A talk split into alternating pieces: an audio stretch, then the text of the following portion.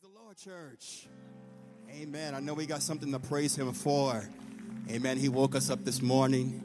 Amen. We're clothed in our right minds, most of us. Praise God. Amen. Marginally, some of us, but we're here. Amen. The fact that we were able to put on our own shoes, right? Brush our own teeth. Amen. We take those things for granted, but I tell you what, there's it's something to give God praise because somebody doesn't doesn't, doesn't don't have feet. Someone don't have hands, right? It's the small things, small things that we should be grateful for. I love that song that they sang tonight. Uh, I need you, Lord. I need you, Lord. That really has has to be a posture that all of us adopt into our lives. The first beatitude that Jesus says in Matthew chapter 5 Blessed are the poor in spirit. Amen. Saying to God, I understand, I realize that without you, I am destitute. Without you, I cannot do what I need to do. Without you, I cannot obey. Without you, I cannot live. I am poor, poor in spirit. Amen. I love that song. Thank you for standing tonight. Uh, I want to give honor to our pastor uh, and, his absence tonight, praying for him and his family. Uh, honor to Pastor John, amen, tonight, who is in the house. I want to welcome all of our visitors that are here tonight. I had the opportunity, that's right, let's give them a hand. I had the opportunity to meet Diego. Diego, wave your hand at the church. Amen. It's Diego's first time here tonight. Amen. Excited, excited for what God is going to do in his life. Church, I want you to know something that I, I pray for you constantly. I pray for you. And I've been so burdened for, for people who are uh, discouraged and hurting and, and, and, and, and don't know where God is. Amen. It's okay if you find yourself in that position. We've all been there, and guess what? We may be there again, right? But I'm praying for you. I love you. Thank you for your faithfulness to the house of the Lord. Amen. Hallelujah. If you have your Bibles, we're going to turn to Psalms chapter number 23. Psalm 23. And we're going to continue in the vein that our pastor uh, has been teaching from the topic don't allow the enemy to sit at your table. Look at your neighbor and say, Don't allow the enemy. Don't allow him to sit at your table. Amen. Hallelujah. I thank God. Thank. Uh, I want to thank my pastor for trusting me to um, to stand here tonight. I don't take it lightly. I understand the assignment that's before me, and is my prayer that you are, as a church, that you are strengthened and that you are edified and challenged by the Word of God. Amen. Hallelujah. Psalm chapter number 23. The Lord is my shepherd, not my job, not my friends, not my money, but the Lord is my shepherd. I shall not want. He makes me to lie down in green pastures. He leads me beside the still waters. He restores my soul. He leadeth me in the path of righteousness for his name's sake. Oh, hallelujah. Yea, though I walk through the valley of the shadow of death, I will fear no evil, for you are with me. your rod and your staff, they comfort me. Verse number five is our, our focused verse tonight. You prepare a table before me in the presence of my enemies. You anoint my head with oil, my cup runs over. Surely goodness and mercy shall follow me all the days of my life, and I will dwell in the house of the Lord forever. Amen. Thank you, sir. Amen. You may be seated in the presence of the Lord. Amen. Don't allow the enemy to sit at your table. Psalm 23, I, I love, I love this, this chapter uh, in, in the Bible. It's, it's short, it's easy to read, but it's very compelling. It's a compelling chapter. David here is just a young boy. He's a lad, if you will, but he's able, through his writing, to provide us with this beautiful illustration of God's protective nature. Right? And not just his protection, but also God's provision. David is writing about his provision also. David is so eloquent. He's a songwriter, he's a worshiper right?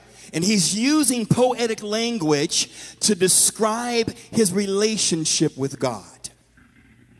I love this because David sees God in his own reflection. Hear what I'm saying to you. And God sees David in his image. This is not a prideful thing, this is a perception, it's a mindset of how David is viewing his relationship with God. It's a beautiful relationship. Did you know that when God looks at you, he doesn't look at you, amen, according to your faults and your failures? Praise the Lord. Amen. He doesn't look at you with eyes of disdain. Amen. He looks at you through the eyes of grace. And he's he's mindful of our issues right? He's mindful of them, but he's not focused on them to condemn us.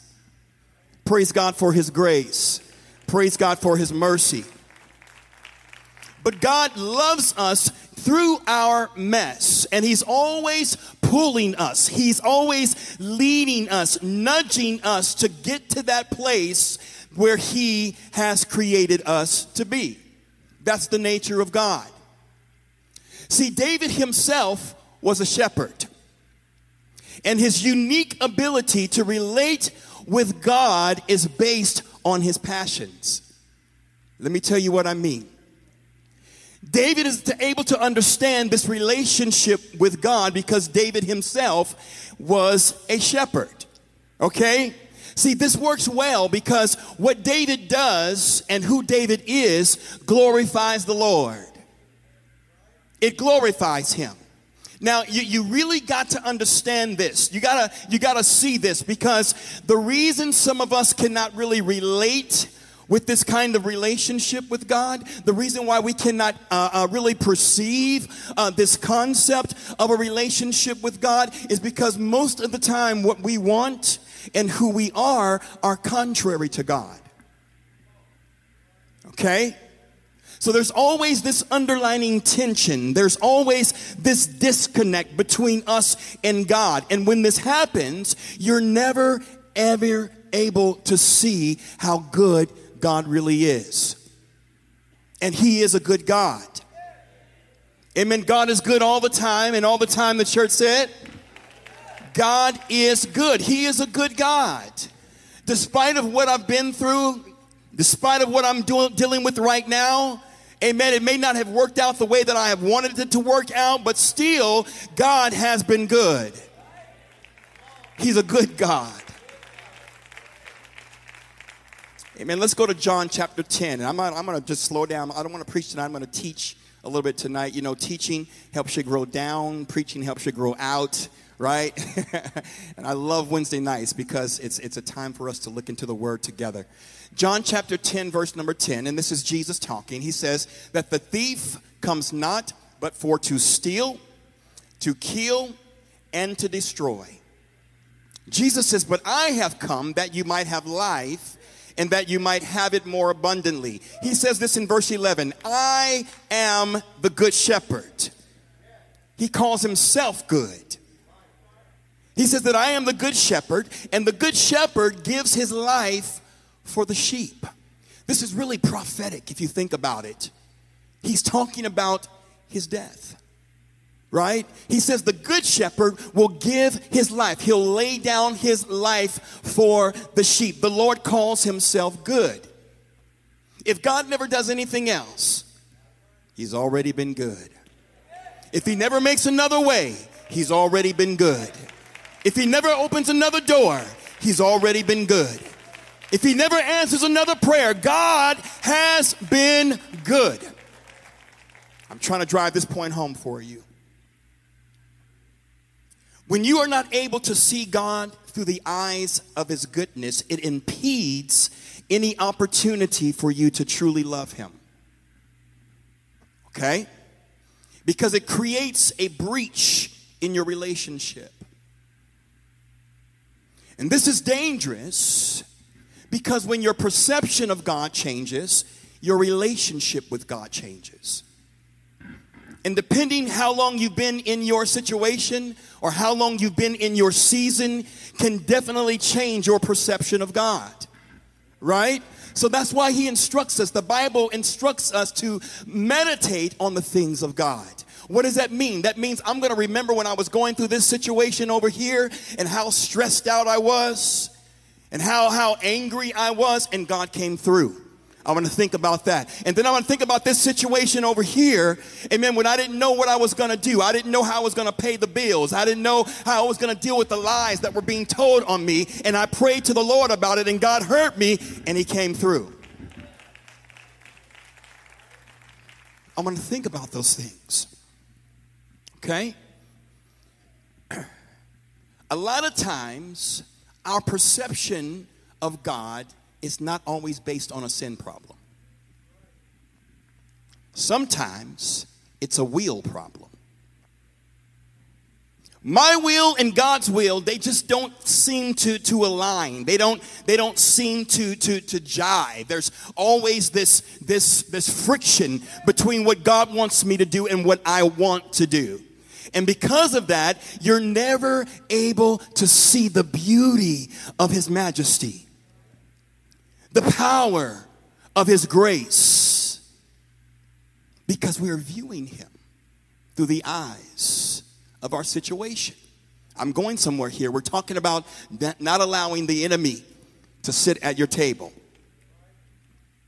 And when this happens in our life, we are never able to have a meaningful, fulfilled life in the Lord. And that's what God desires for us. You know, have you ever seen someone that they just, they, they seem like they, they can love God through no matter what? They just seem like, you know what, God is always with them. You know, they're just like, you know, on cloud nine in God all the time. They're always taking the most laps around the church. They're always happy when you see them. It's because they have resolved themselves to understand that the God that I serve, irrespective of my situation, He is a good God. He's a good God. So David begins Psalm 23. He says, The Lord is my shepherd. This is where he starts. This is where he assumes his position.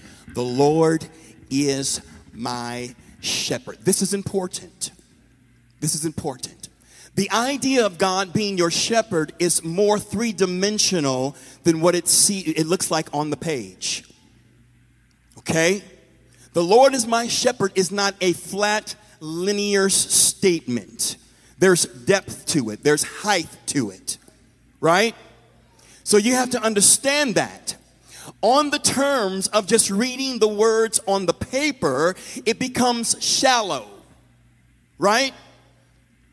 It's comforting, but there's no substance to it. It sounds good. The Lord is my shepherd.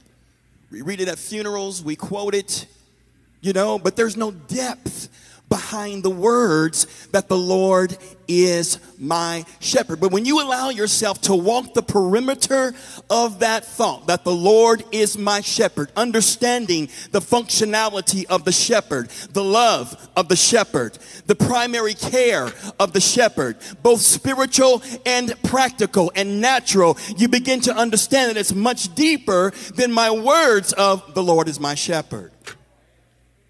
Right? It's three dimensional. Because the love of the shepherd, the best thing that he does is love us. Everything that the shepherd does is based out of love. But check this out, church. It's tough love. It's tough love. Not only does God feed us, but he loves us. But he loves us with tough love.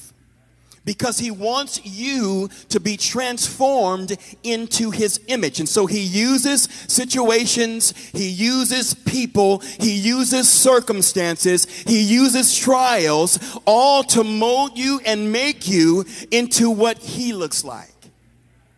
Okay? All right. God provides us with what we need, when we need it, and how we need it. Somebody say what we need, when we need it, and how we need it. In order for this to be effective in your life, church, this is a mindset. This is a resolve that you have to make in your heart, in your spirit. Okay? Listen to what the scripture says about David. Acts chapter 13 and verse 22. And we're, we're, we're getting to the meat. We're getting to the meat. But God, uh, uh, Acts chapter 13 and 22 says this, uh, and it's, it's, it's Paul, um, uh, uh, uh, um, or excuse me, Luke referring back to what was written in the Old Testament. And it says, And when he had removed him, talking about Saul, he raised up unto them David to be their king, to whom he gave testimony. And he said, I have found David, the son of Jesse, a man after my own heart. Watch this that shall do and fulfill my entire will. Right? So David understood in order for me to be successful in this relationship with God, there's a responsibility that I have. I have to give my entire self. Okay? So there's a binding of the relationship. David has resolved himself to the mindset that in every season, this includes both abundance and lack. It includes rebuke and it re- includes praise. In our struggles, both public and private, in our inconsistencies, in our insecurities, in our failures, in our flaws. You know, I'm using those words a lot because guess what? We all have them. we all have them. You have to put away, amen, those things that, that, that distract you and cause you to see God in an ill manner. Okay? All right, let's move forward. Amen. We're just kind of talking about the Word of God tonight. Amen. You know, many of us, I have found in my own personal walk with the Lord that many of us will try and build a relationship with God without laying a foundation first. What do I mean by that? Most of the time, something pushes us to God. There's people in here right now that you had addictions, Amen. You had uh, uh, uh, family problems. You had, um, you maybe were facing jail time. I don't know what that thing was that pushed you to God, and that's a good thing that you that it came that it brought you to God. But in that, you still have to understand that even though I may get a resolve for this situation right now, there's going to be something that I have to face tomorrow. Right? And if that relationship with the Lord is not built on love, it's not going to be sustainable. It's not going to last. Okay? Amen. Luke chapter 14, verse 28. This is Jesus talking. I'm not going to really uh, uh, go into uh, the context of this scripture, but it says, Which of you, intending to build a tower, sits down first, or sits not down first, and count not the cost, whether he have sufficient to finish it? Okay? Amen. There's a life lesson that Jesus is trying to get his people to understand. It's not healthy, church, to start and stop your relationship with God. Start and stop your relationship with God. Start and stop your relationship with God. Because you're never building a solid foundation with the Lord, right? You have to learn how to, to build on that foundation, right? And there's going to be seasons when you, you can't build right and i think in, in, in, in, in the pentecostal world you know we've, we've, we've lost the art of being still we always we think we should always be doing something. I gotta always be, but sometimes God is just saying, be still. Be still and see the salvation of the Lord. Right? We're leading to the table. All right. Pastor gave four points during his teaching over the last, was it two weeks, three weeks? Last two weeks. All right. I'm not to reteach them because I couldn't. He's, he's, he's the teacher, and this is, amen, his information. But I'm going to I'm going to mention them for continuity. The first of them is apathy. It's the lack of interest or enthusiasm towards the things of God. This is why pastors always pushing us to get involved. Teach a Bible study. Come to church on Monday night. Come to Monday night prayer right? Read your word. Get involved in greeting. Get involved in something because he's trying to push against the mindset, a spirit of apathy. And if you're not careful, it's, it sneaks in little by little. I'll do it next week. Uh, you know, right? I'll, I'll do it next month. I'll do it next semester, right? And what we don't understand is that we're allowing a mentality to build up in us. The second thing that he talked about is disobedience. Disobedience is like acid in your relationship with God. First, it separates us from God because God is holy, right? God is holy, and it disconnects us from God. It also distances us from our brothers and sisters. There's a disconnect disobedience. Now, I'm not talking about struggles, and Pastor even said this. We're not, uh, he, he wasn't talking about struggles that we're trying to overcome, we're praying about, we're, we're seeking the Lord about. He's talking about actual defiance. Defiance. It's my will, God, not your will. All right, we're almost there. The third thing that he talked about was distraction. Distraction prevents you from giving your full attention. Okay? Being so overwhelmed by something or being so overwhelmed by someone or some situation that we don't have the capacity to pay attention to God. Okay? One of the dangers of being distracted is that it can lead to idolatry. That's powerful right there. Okay, it can lead to idolatry. Anything that you put more emphasis on, anything that you give more of your attention to, can become idolatry. Now, don't think about this, church, in terms of worship, right?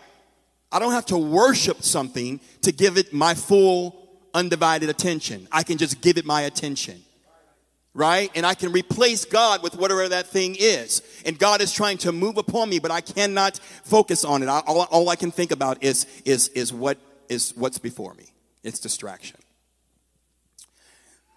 The fourth thing that Pastor talked about was having a, victim, a victim's mentality.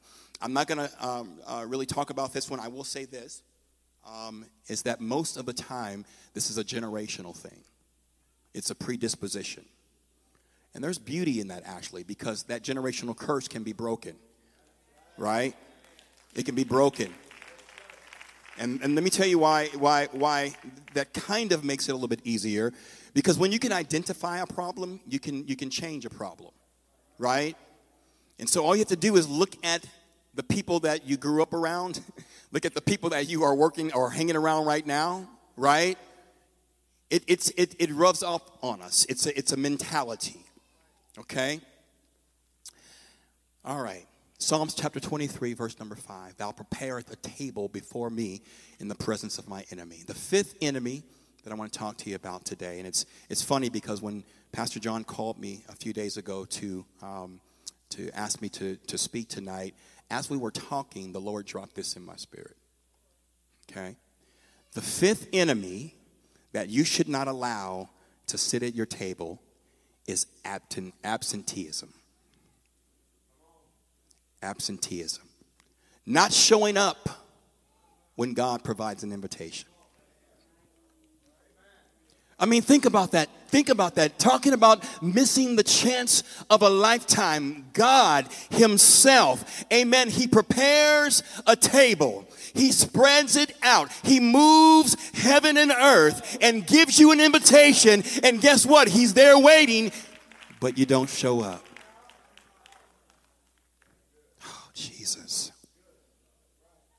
All those things that we talked about, that pastor talked about, distraction, victim mentality, all those things can make me miss my appointment with the Lord. Look at this empty chair. You know, it, a, a chair is, is not meant to be empty, it's meant to be sat in. This is your personal invitation. And let me tell you something about this chair. I want to go off notes here. Okay, this this chair, you know, God God is saying, listen, this is your personal invitation. This is not your invitation to bring your family. It's not your invitation to bring your posse. It's not your invitation to bring your coworkers or the people that you love. This is your invitation. David said, He prepares a table before, uh, before me in the presence of my enemies.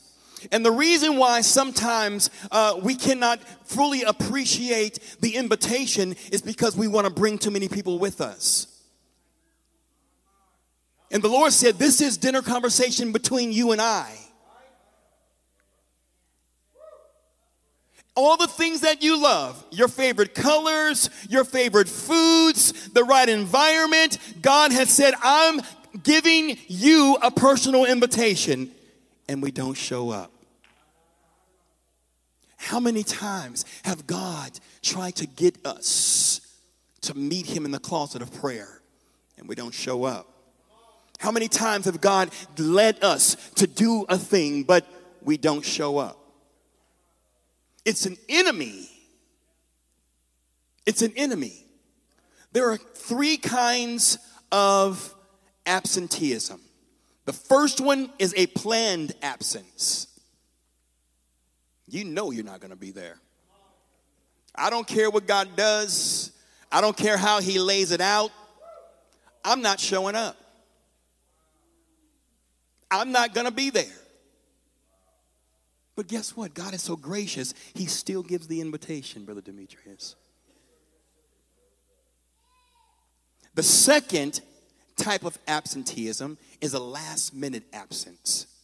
I plan to be there, right? I, I, I, I, I've all, you know, I had all the right intentions that I was going to show up amen for when for, for for this invitation that god god gave me but something else was more important something else was more important this is the one that got me the third type of absenteeism is a virtual absence in other words okay i'm here but I'm not here. I'm here physically, but I'm not here emotionally. I'm unavailable. And I show up to appease the Lord. I show up because I know I'm supposed to be there on Wednesday night, Brother John. I show up because I know I'm supposed to be there on Sunday morning. I pray because I know I'm supposed to pray. I read my word because I know I'm supposed to read my word, but I'm not present. Virtually, I'm unavailable to God. And God is saying, look, it's not even so much your presence that I want as it is your heart and your mind. So when I provide this invitation, I need all of you there. Hallelujah. I need all of you there.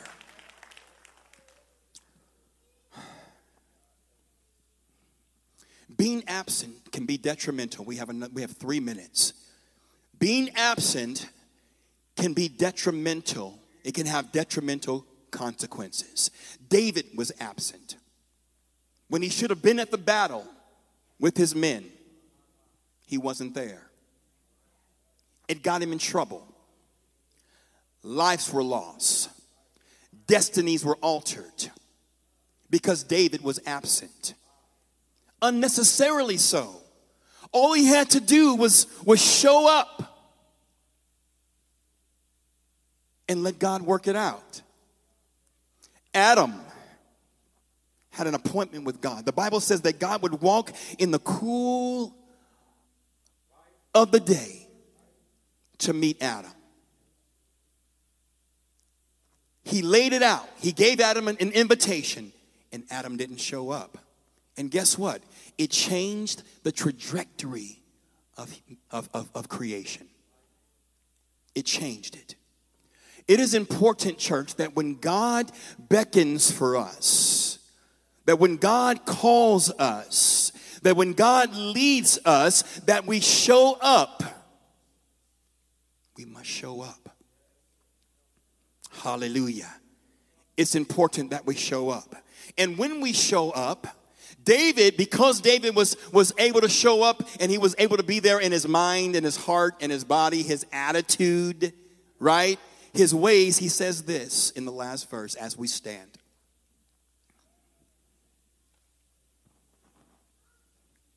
I know this wasn't a, a jump and shout time, but this is, you know, the Word of God is, is supposed to challenge you. It's, it's not cotton candy. It's sweet, but it's not cotton candy. It's supposed to challenge us. And that's one of the things that I love about being in the house of the Lord is that when I leave here, I should be challenged to be better than I was when I came. Amen.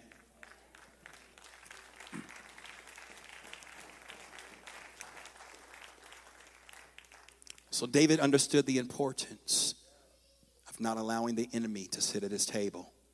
And because of that, he says these words. He says, Surely goodness and mercy shall follow me all the days of my life, and I will dwell in the house of the Lord. Can you give God a hand praise tonight?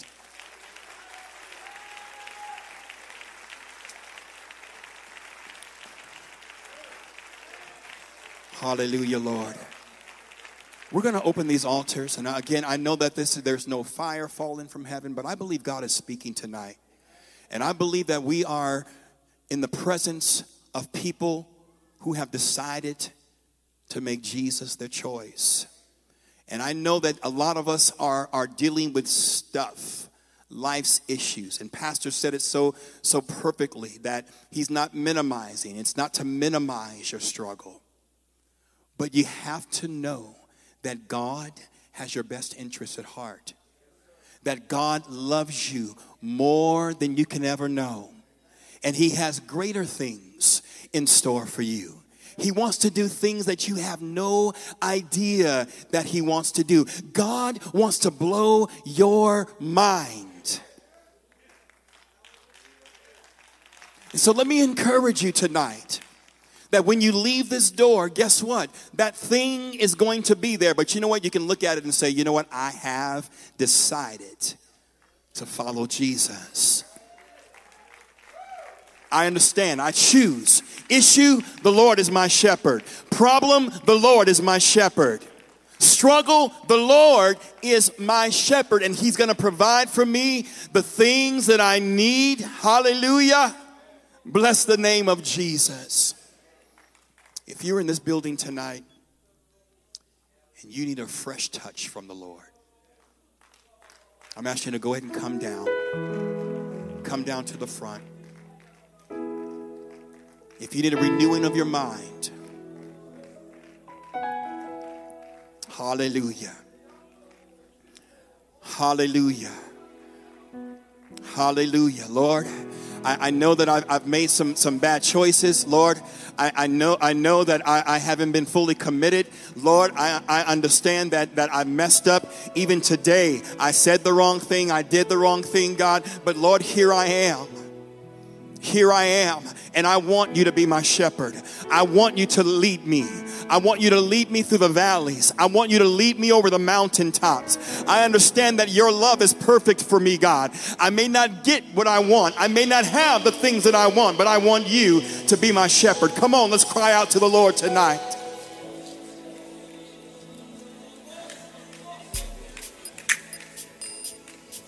I'm poor in spirit, Lord.